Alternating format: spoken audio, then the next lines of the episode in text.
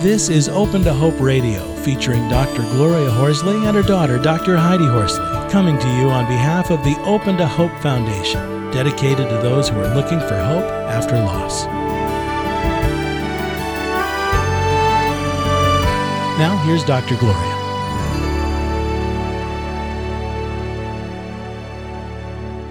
Welcome to the Open to Hope Show. I'm your host, Dr. Gloria Horsley, with my co host, Dr. Heidi Horsley. Well, Heidi, hello from California. Hi, Mom, from New York City. How are you? All right, good. Uh, we're really having uh, some wonderful experiences with our television show, aren't we? Oh, absolutely, yes. Um, I love bringing inspirational people on who, despite great, great adversity, have gone on to transform their lives after loss it's been it's been amazing. Yeah, it has, and you can see our shows on YouTube on our YouTube channel. But you can also see if you live in the New York City area, New York City or the boroughs, you can watch our show on Channel 56 in New York City. So uh, Sunday nights at nine o'clock. So we hope you'll uh, tune in and enjoy that. Well, we have got such an amazing guest today. I'm very excited. Our guest is William Martin, and we'll call him Bill. And it's interesting because uh, uh, we're going to be talking about the Tao Te Ching, and I probably don't even say it right. Bill can tell me. But anyway, it's the ancient wisdom, uh, the ancient uh, Taoist wisdom. And uh, Bill tells us that he thinks that the Taoist thought can help people live in acceptance and harmony regardless of circumstances. And Bill is the author of six books, including the parents Tao Te Ching, the couples Tao Te Ching, the sages Tao Te Ching, the Tao Te Ching of forgiveness and a path of peace, and the caregivers Tao Te Ching, which he co-authored with his wife Nancy.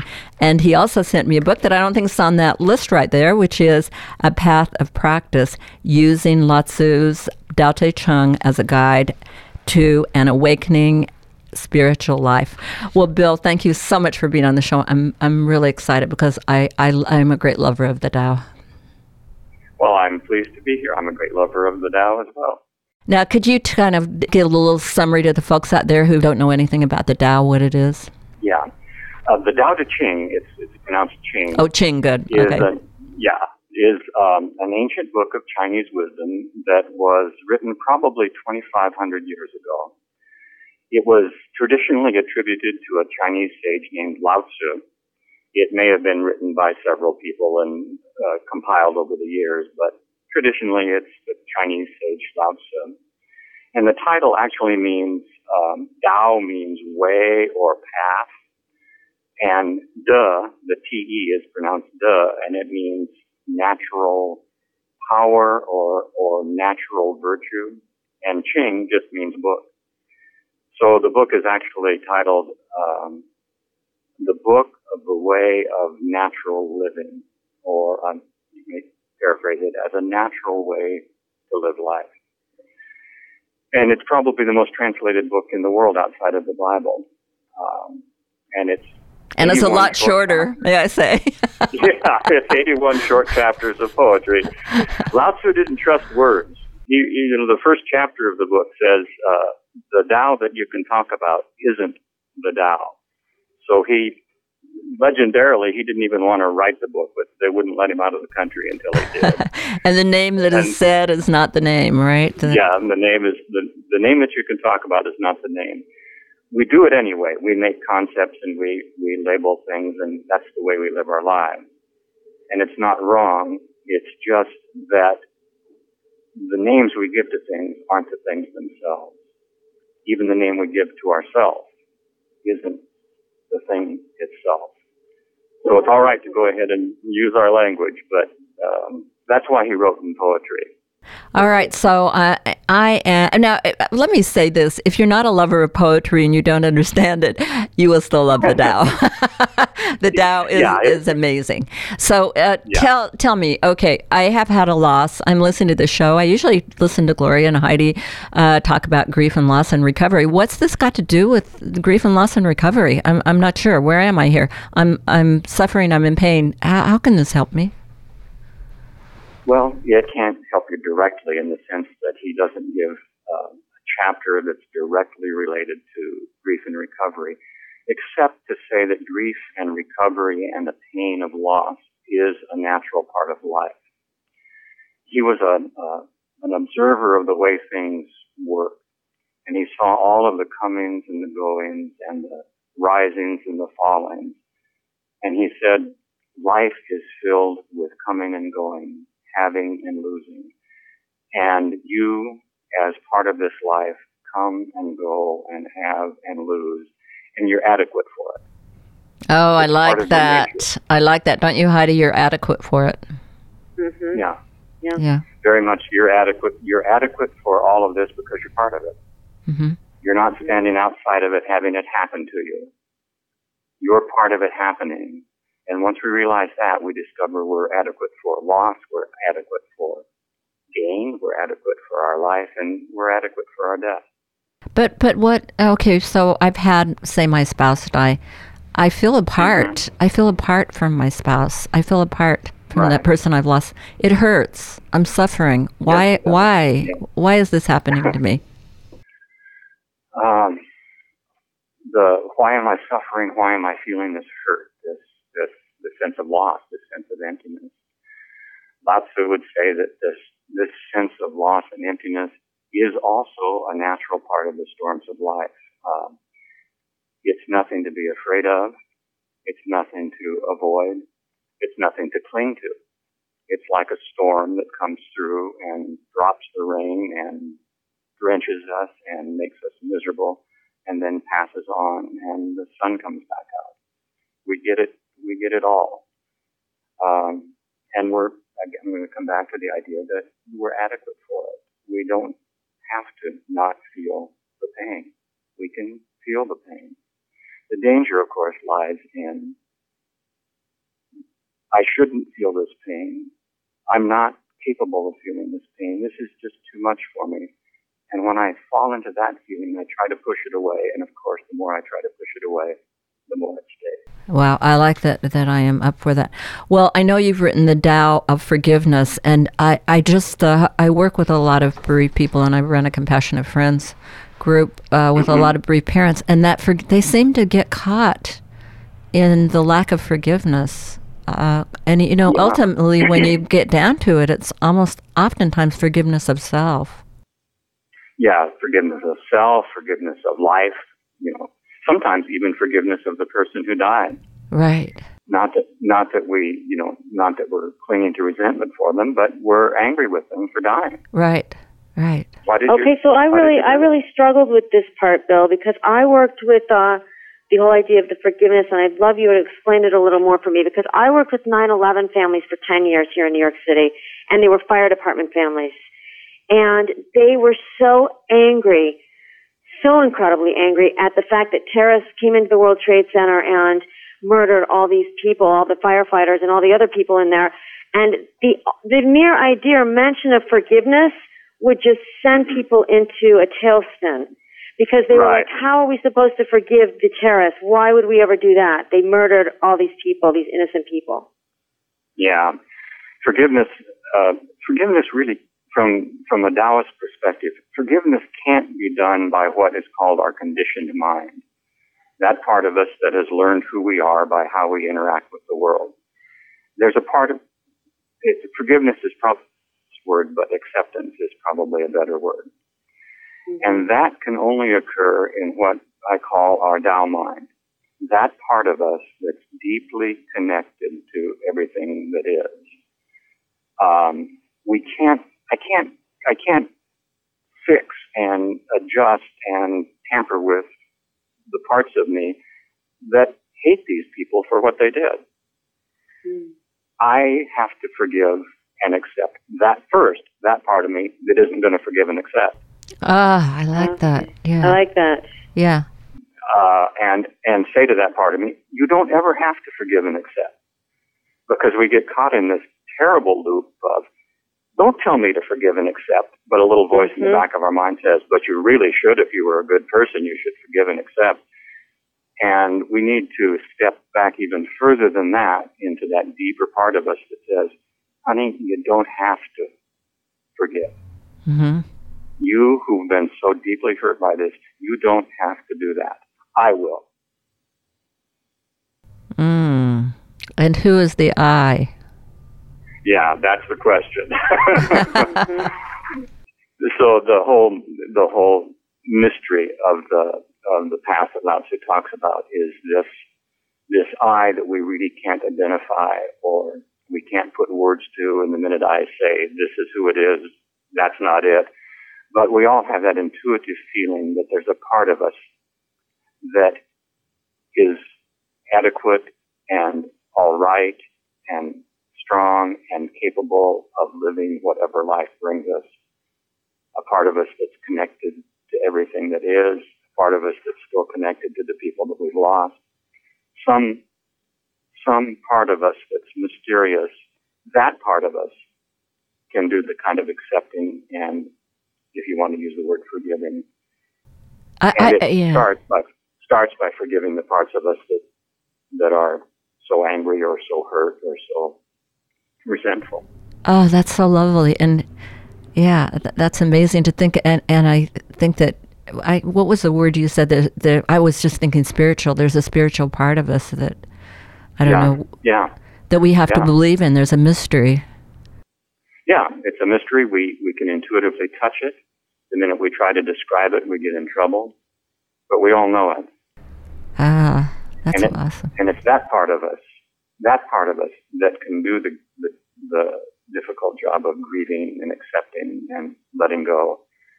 And we don't have to ask the conditioned parts of us, the, the other parts of us that are just kind of habitually trained to want what we want and, and, and be terrified when we're afraid and sad when we're alone. Those parts of us are just okay. Wow, I, I like that. I had a dream uh, after my son was killed. It was a very healing dream. I'm, you know, touching that now, which no one understood uh, at the time. Yeah. And it was that I dreamt that my son was, um, he was a baseball player and he was pitching to himself. And um, I saw him and I said, How are you? And he looked at me strangely and said, I am. Oh, that's that's a very healing dream. I suppose dreams are one of the places that we have uh, touch with that mysterious part of us that isn't quite as accessible to the the conceptual language that we use in waking life. You know, it feels so quiet, Heidi, to me. You know, we're so noisy about grief. We're like, let's find some stages, let's find this, let's find. We're so noisy. And all of a sudden, I'm feeling something quiet. How about you, Heidi? Absolutely. And, and with that in mind, Mom, I'm thinking not only am I feeling quiet, but also there's a lot of judgment about how we feel everybody else should be doing it. Right. And if they're not doing it our way, they're somehow doing it wrong. Uh huh. Uh huh. Yeah. But like, there's a right way to do it. Yeah. Yeah.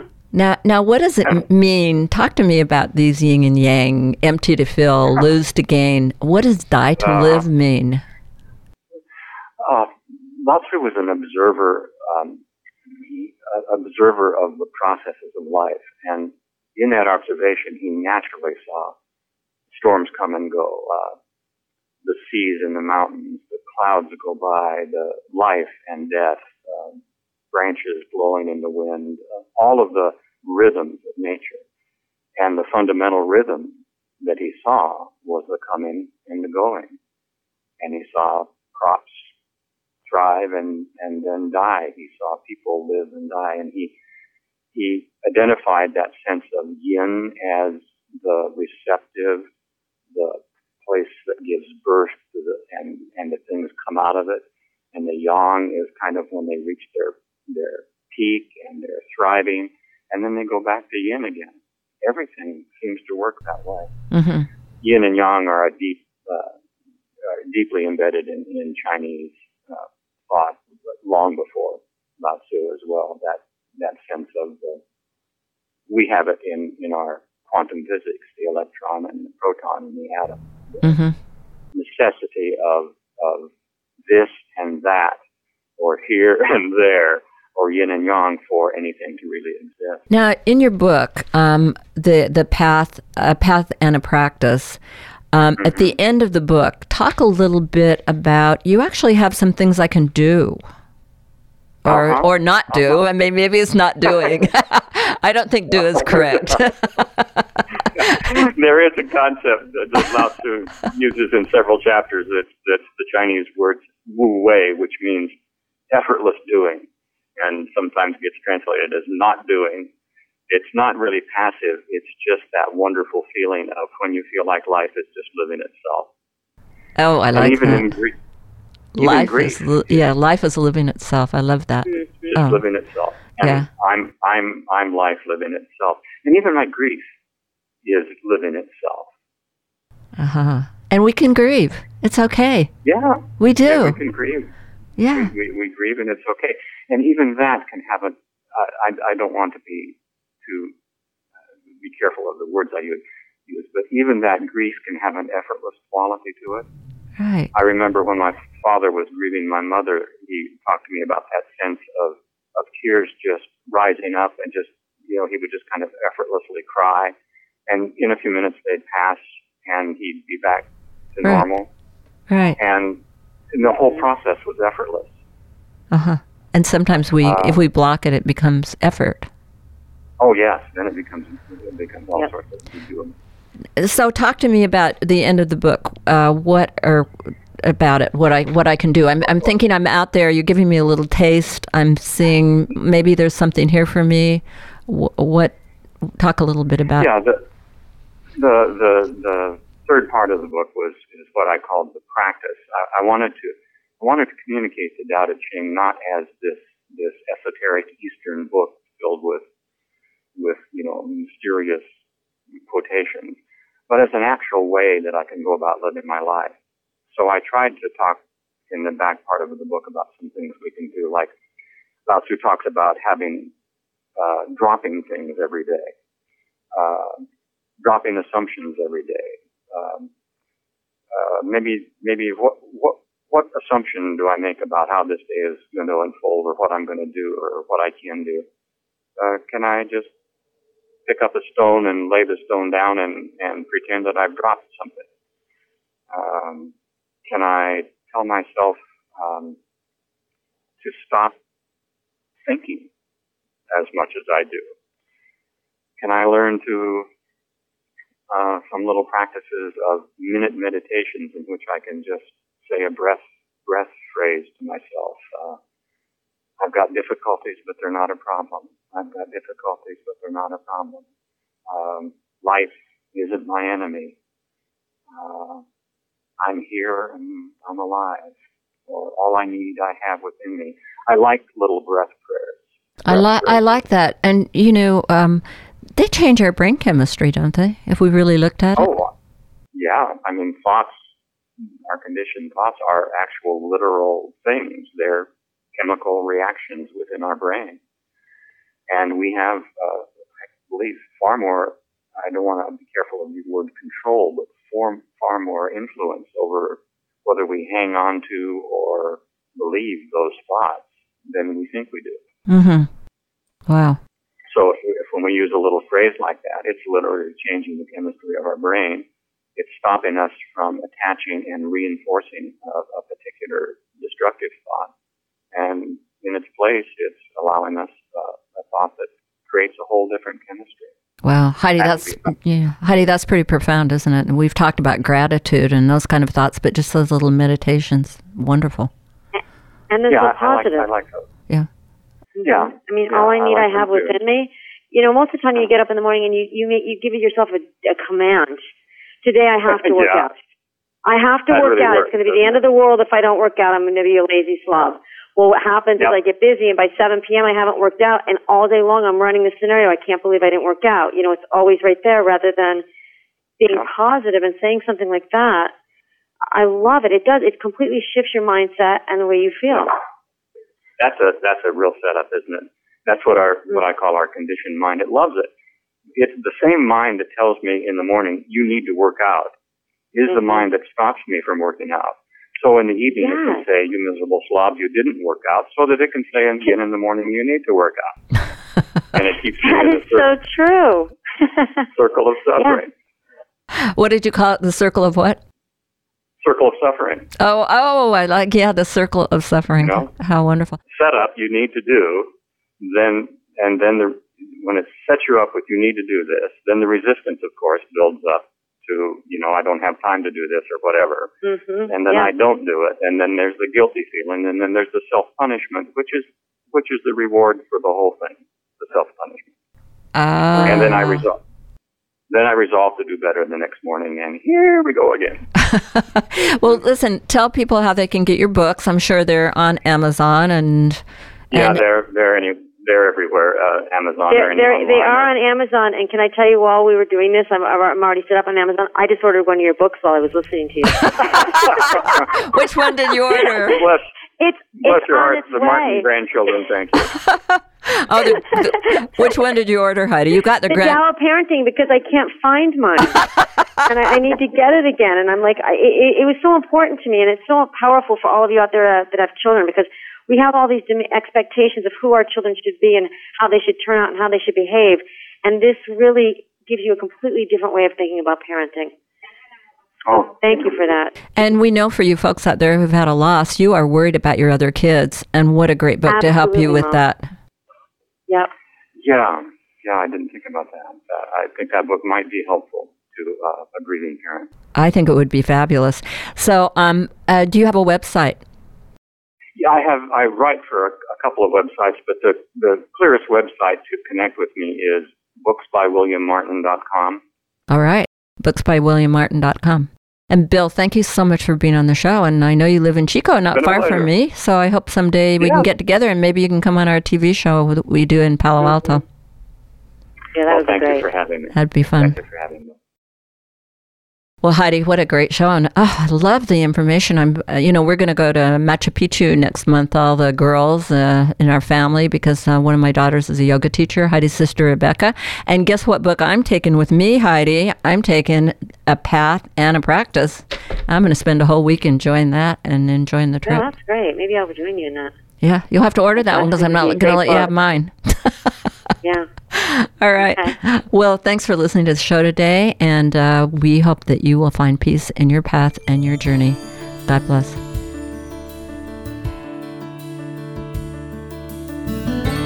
You've been listening to Open to Hope Radio, hosted by Doctors Gloria and Heidi Horsley. Like today's edition, all of our past programs are available on demand at opentohope.com, along with helpful articles, videos, resources, and links to help get you through the toughest time of your life. You can also follow us on Facebook and Twitter and sign up for our monthly newsletter. Again, that's opentohope.com. Check it out today. Then be sure to stop by next Thursday at 9 a.m. Pacific Time when we'll be posting another edition of Open to Hope Radio. Remember, others have been where you are. They made it through, and you can too, as long as you're open to hope.